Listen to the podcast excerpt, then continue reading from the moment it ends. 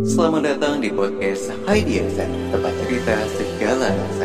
Tak perlu dimengerti karena kadang kita hanya butuh tempat untuk bicara. Jadi, ceritain aja.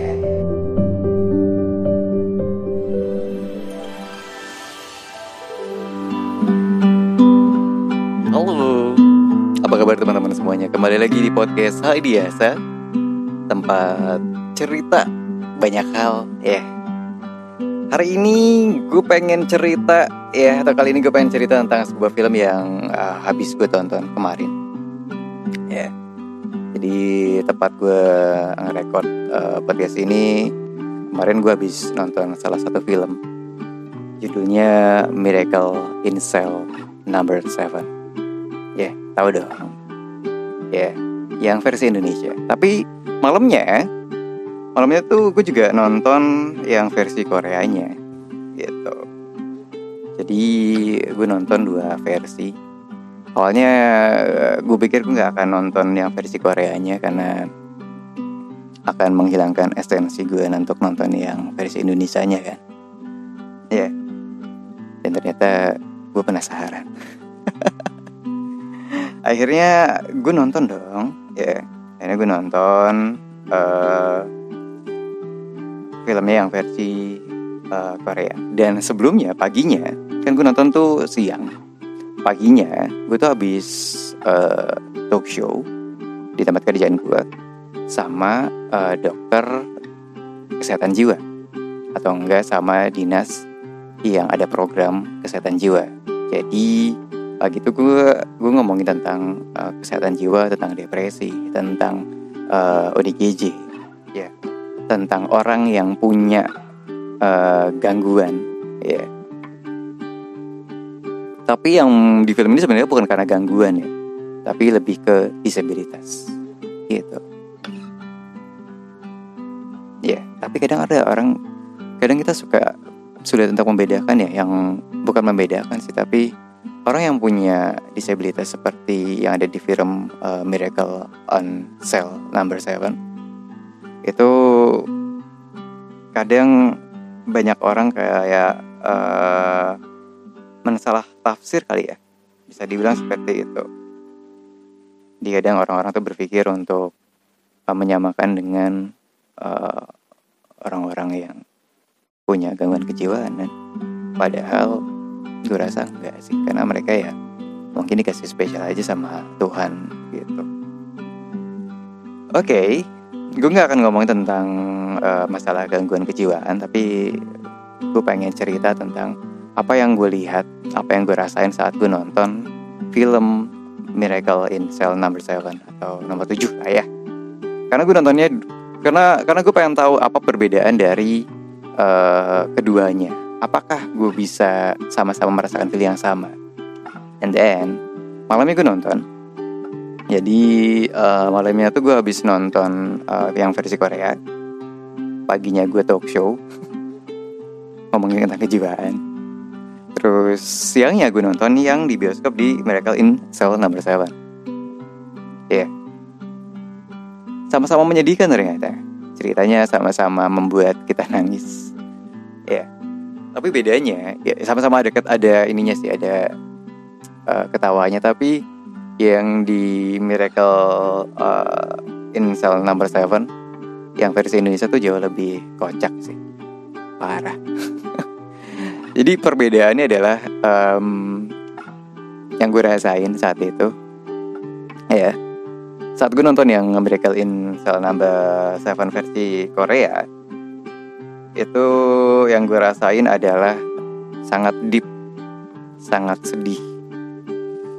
Unsur lucunya tuh ada, tapi lebih ketutup sama sedihnya menurut gue sih.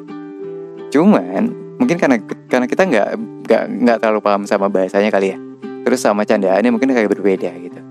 Sama orang-orang yang ada di Indonesia kan. Akhirnya gue nonton juga kan yang di Indonesia. Itu itu kayak bener-bener kita dimainkan perasaannya jadi dari nangis dari sedih lah ya dari sedih terus dibikin ketawa dibikin ngocak pak eh, kocak parah deh. Karena kasus-kasusnya juga emang lucu-lucu kan. Kalau nggak salah sih kayak Coki Pardede bukan sih? Ada Coki Pardede ada uh, Rigen ada Indah Jegel ada Toras Vidiro kan? Ada Pak De Indro juga di sana yang Indonesia ya. Itu yang mereka tuh yang bikin lucu deh pokoknya asli. Gue tuh bisa ketawa ketawa saat nonton di situ dan dan gue nggak malu untuk ketawa karena emang satu studio itu ketawa. Dan pas nangis sih nggak ada yang nangis sih ada yang sih bayi ya. Tolong dong kalau nonton besok jangan bawa bayi. Kasihan yang nonton yang lain.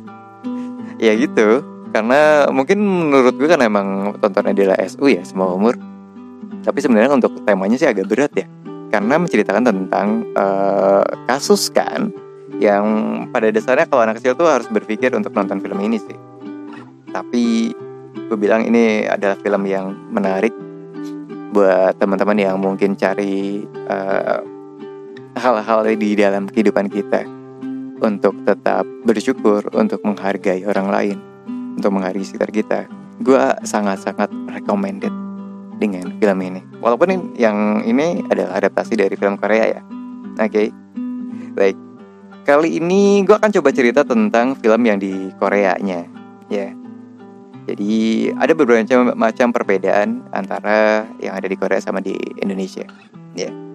Yang Miracle Incel Number 7 di versi Korea ya. Oh enggak. Ntar sebentar sebentar. Jadi perlu diketahui ternyata uh, Miracle Incel Number 7 ini ya ini diangkat dari kisah nyata. Ya. Ini gue lupa namanya siapa gitu. Ada song apa gitu okay. jadi ini diangkat dari kisah nyata Terus um, oke. Okay. Cerita film Miracle in Cell Number 7 ini diangkat dari kisah nyata seorang pria bernama Jung Won Suk. Jung Won Suk ini merupakan penyandang disabilitas intelektual yang meninggal dunia di usia 87 tahun. Nah, Jung Won ini sebelumnya dipenjara selama 15 tahun lantaran diduga mencekik dan memperkosa seorang murid sekolah dasar. Ini gue coba untuk nyari beberapa sinopsis biar gue lebih mudah ya walaupun gue sebenarnya udah nonton si filmnya. Jadi film Miracle in Cell in Number 7 versi Korea ini mengisahkan uh, sosok Yonggo seorang ayah menderita cacat mental. Pekerjaannya adalah tukang parkir di sebuah kayak mall deh apa apartemen gitu. Sebuah gedung lah ya. Yonggo merupakan seorang ayah yang sangat mencintai putrinya. Ya. Terus Yonggo akhirnya dituduh melakukan kejahatan yang menyebabkan dirinya harus dikirim di penjara. Putrinya punya putri namanya Yisung yang merupakan siswa sekolah hukum e, membuktikan bahwa ayahnya telah melakukan kejahatan. Ayahnya tak melakukan kejahatan yang dituduhkannya. Jadi ini filmnya kayak dibalikin ke masa lalu lagi, di uh, bawa lagi ke masa depan, dimakin lagi kayak gitu gitu, ya. Yeah. Jadi kayak kembali lagi kepada uh, tahun-tahun uh, sebelumnya. Diceritakan bahwa Yonggo masih menjalani kehidupan normal bersama Yesung sangat masih kecil. Mereka pun datang ke sebuah toko setiap hari untuk melihat tas ransel Sailor Moon yang kuning yang sangat diinginkan oleh Yesung. Ya. Yeah. Satu ketika duanya memperhatikan rasa, uh, Sailor Moon uh, terakhir sedang dijual. Yonggo masuk ke toko dan memohon agar pembeli tersebut untuk memberikan tasnya kepada anaknya. Namun, ayah yang beli tas tersebut justru menampar Yonggo. Esokan harinya, gadis yang membeli ransel tersebut melihat Yonggo bekerja di tempat parkir salah satu toko ternyata. Ia memberitahu Yonggo bahwa uh, terdapat toko lain yang menjual tas yang sama. Ya. Yeah. Yonggo pun kemudian mengikuti gadis tersebut ke sebuah pasar tradisional outdoor. Ya. Yeah. Terus uh, tak lama gadis tersebut terbaring tanpa sadar di tanah dan Yonggo lalu mencoba melakukan uh, eh, PCR apa CPR? CPR. Ya. Saat itu ada seorang wanita yang berjalan dan ia memanggil polisi. Yonggo pun dituduh melakukan penculikan dan pembunuhan dan melakukan uh, kekerasan seksual. Ada gadis yang meninggal tersebut merupakan kepala badan kepolisi nasional. Ya. Yonggo pun kemudian dijatuhi hukuman mati dan dipenjara. Ia pun berbagi sel uh, penjara dengan lima narapidana lainnya. Satu hari Yonggo menyelamatkan nyawa teman satu selnya ya yang ketua gangster di sana. Akhirnya So Yong Ho ini dari pemimpin geng penjara saingan dan Song pun uh, Song Yong Ho pun menawarkan dirinya untuk membantu Yonggo dan cara, dengan cara apa pun sebagai bentuk balas budinya. Akhirnya Yonggo pun memberitahu Yang Ho bahwa dirinya ingin melihat putrinya, yaitu Yesung. Dibikin dia cerita gitu untuk caranya uh, bisa ketemu sama si ayahnya ini, ya, yeah. gitu. Akhirnya dengan cara ternyata di penjara itu ada acara keagamaan yang dibuat oleh si Yonggo ini ya akhirnya um, ketemulah ya Yonggo ini ketemu sama Yesus ya perbedaannya adalah kalau misalkan sama Indonesia itu kalau di um, Korea itu agamanya adalah Kristen. Sementara untuk yang di Indonesia itu adalah uh, Islam atau Muslim. Itu perbedaannya. Ceritanya kita sebenarnya kalau misalkan kita nonton filmnya sih mungkin kalau misalnya kita nonton film yang di Korea habis itu kita nonton film Indonesia atau mungkin pernah nonton kayaknya kan ada beberapa hal yang uh, berbeda banget. Bahkan berbeda. Ini kayaknya menyesuaikan dengan karakter uh, Indonesia deh. Kayak misalkan uh, agamanya terus candaan-candaannya juga. Kocak parah deh pokoknya. Yang di Indonesia ya. Oke. Okay apalagi dengan peran-peran yang luar biasa. Kalau di uh, kalau yang di versi Korea itu ada yang uh, penipuan ya kalau nggak salah, yang ahli IT yang suka cyber, cyber ya, hacker lah hacker. Sama di Indonesia juga ada cerita tentang tokoh hackernya juga. Ada yang pemuka agama, pastor ya, tapi yang di Indonesia ya ini ustadz lah ya. Atau mungkin kiai. Ustadz kayak yang diperankan oleh Pak De Indro. Cuman berbedanya kalau nggak salah kalau di yang Korea itu ada Pak Tua cuman nggak tahu nih gue Pak Tua Pak Tua yang ada di Indonesia itu nggak ada. Gitu cuman tokoh-tokoh yang lucu-lucunya tuh ada. Lucu asli. Gue pun nonton yang di Indonesia tuh ketawa banget. Tapi sedih gitu. Oke. Okay. nah kita um, coba untuk nyari cerita tentang yang ada di Indonesia. Di Indonesia itu ada sebenarnya karena case-nya lah ya. Kayaknya karena case-nya yang gue bilang sih luar biasa sih. Vino. Bastian memerankan pertama peran pertama. Kalau di Indonesia itu di uh, karakternya adalah Dudu Razak ya yang hanya ingin menjadi ayah yang baik bagi anaknya namanya Kartika sekalipun dia hanyalah pria dengan kecerdasan terbatas atau disabilitas namun pekerjaannya Dudu Razak ini adalah sebagai tukang balon pada kenyataan justru Kartika yang lebih sering menjaga dan merawat ayahnya ya. Nah, keduanya hidup bahagia. Ketika bangga pada ayahnya yang berjualan dalam sehari-hari, ya. Tapi kebahagiaan mereka tidak berlangsung lama ketika keduanya harus dipisahkan. Dudu ditangkap atas tuduhan memperkosa dan membunuh gadis kecil bernama Melati. Yang orang tuanya itu adalah bedanya nih kalau misalkan yang di Korea kan ini pimpinan polisi. Kalau yang di Indonesia itu adalah salah satu pejabat. Gitu. Dudu dimasukkan ke penjara dan uh, dimasukkan dalam sel nomor 7 yang dihuni oleh napi-napi beringas. Ada Pak Indro, ada Torasudiro, ada Mani, ada Indra Jega dan juga ada Rigen. Kebayang gak tuh? Indra, eh Indra, Jega sama Rigen tuh parah deh kayaknya. Semua penonton pada lucu, pada ketawa. Setelah berbagi peristiwa yang dialami Dodo di penjara, Dodo tuh ngebantu Pak Indro, ya. Pak Indro habis itu akhirnya diberi bantuan sama Pak Indro. Pak Indro tuh kayak kayak si pastor yang ada di inilah yang ada di versi Koreanya lah. Jigel sama uh, Regen tuh parah lucu banget. Pokoknya sedih lah ya. Akhirnya dia juga membantu ini menyelamatkan uh, menyelamatkan uh, pimpinan sel ya.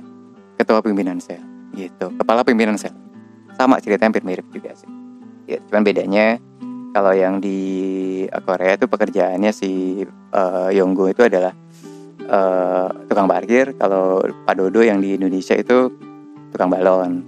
Terus versi meninggalnya juga beda. Kalau yang di Korea itu meninggalnya karena kepleset, habis itu uh, kebentur kepalanya, kejatuhan kayu kalau nggak salah. Habis itu uh, dilakukan ini apa? Karena si Yonggo itu punya punya latihan itu. Latihan pertolongan pertama yang akhirnya dikira uh, memperkosa dan juga membunuh anak tersebut. Kalau yang di Indonesia itu uh, itu gara-gara anjingnya meninggal si melatihnya. Habis itu di, dihibur sama Pak Dodo tapi lari dan lari kesangkut kak sangkut tali tambang apa itu jatuh. Oh sorry sangkut tali tambang jatuh ke bentur meja habis itu tenggelam jatuh nyebur ke kolam renang dan tenggelam. Itu akhirnya dibantu. Uh, bedanya kalau Pak Dodo itu bukan yang diajarin tentang cara potong pertama tapi seorang istrinya selalu ngomong kalau misalkan baju basah itu uh, harus dilepas biar nggak masuk angin. Karena disabilitas kan gitu. Akhirnya um, dituduhlah uh, membunuh si anak tersebut dan juga melakukan seksual karena kekerasan seksual karena membuka baju gitu. Ini kayak dipaksa karena mungkin karena sama-sama punya kepentingan ini dipaksa untuk mengakui iya. Bahkan pengacar-pengacaranya pun juga kayak kalau misalkan kamu nggak ngakuin gitu kan padahal udah belajar tuh udah belajar ngomong udah belajar apa uh, untuk kan awalnya kan udah dihukum matian ya. Akhirnya karena uh, yang peran pertama ini uh, Yonggu atau enggak Padodo ini adalah orang yang baik menolong gangster utama yang ada di penjara terus juga menolong kepala penjara juga menyelamatkan saat terjadi kebakaran karena ulah salah satu napi ya. Akhirnya dibantu untuk banding gitu. Tapi ternyata gagal karena lagi-lagi itu Pak Dodo atau Pak, Pak Yonggo Pak Yonggo lagi ini takut karena diancam. Kalau misalkan uh, tidak mengakuinya ini bisa terjadi pada anaknya. Yusuk atau enggak di Indonesia adalah Kartika gitu. Akhirnya dewasa dewasa ternyata anaknya ini menjadi pengacara dan mencoba untuk uh, membenarkan kasus dari ayahnya ini. Terjadilah perdebatan di mana akhirnya ia akan menguak cerita-cerita lama pastinya. Tentunya dihadiri dengan uh, sahabat-sahabat uh, Pak Dodo ya atau Pak Yonggo di penjara dan juga kepala uh, pimpinan penjara yang uh, yang akhirnya menjadi uh, orang tua asuh dari anaknya uh, Yonggo alias Yusuk ya. Atau enggak Pak Dodo ya itu Kartika itu jadi jadi pengacara membela lagi dibuka lagi kasusnya dan and then ceritanya adalah akhirnya keputusannya itu adalah uh, Pak Dodo atau Pak Dodonya itu dinyatakan tidak bersalah. Yonggunya juga uh, dinyatakan dinyatakan juga nggak bersalah. Ya sama lah ya. Pokoknya dia bapaknya tuh dinyatakan tidak bersalah ya. Dan selesai. Ceritanya untuk menguak kasus-kasus itu. Tapi asli sedih banget. Hal yang terjadi kesedihan pertama adalah mungkin saat kita uh, ngelihat seorang ayah ya.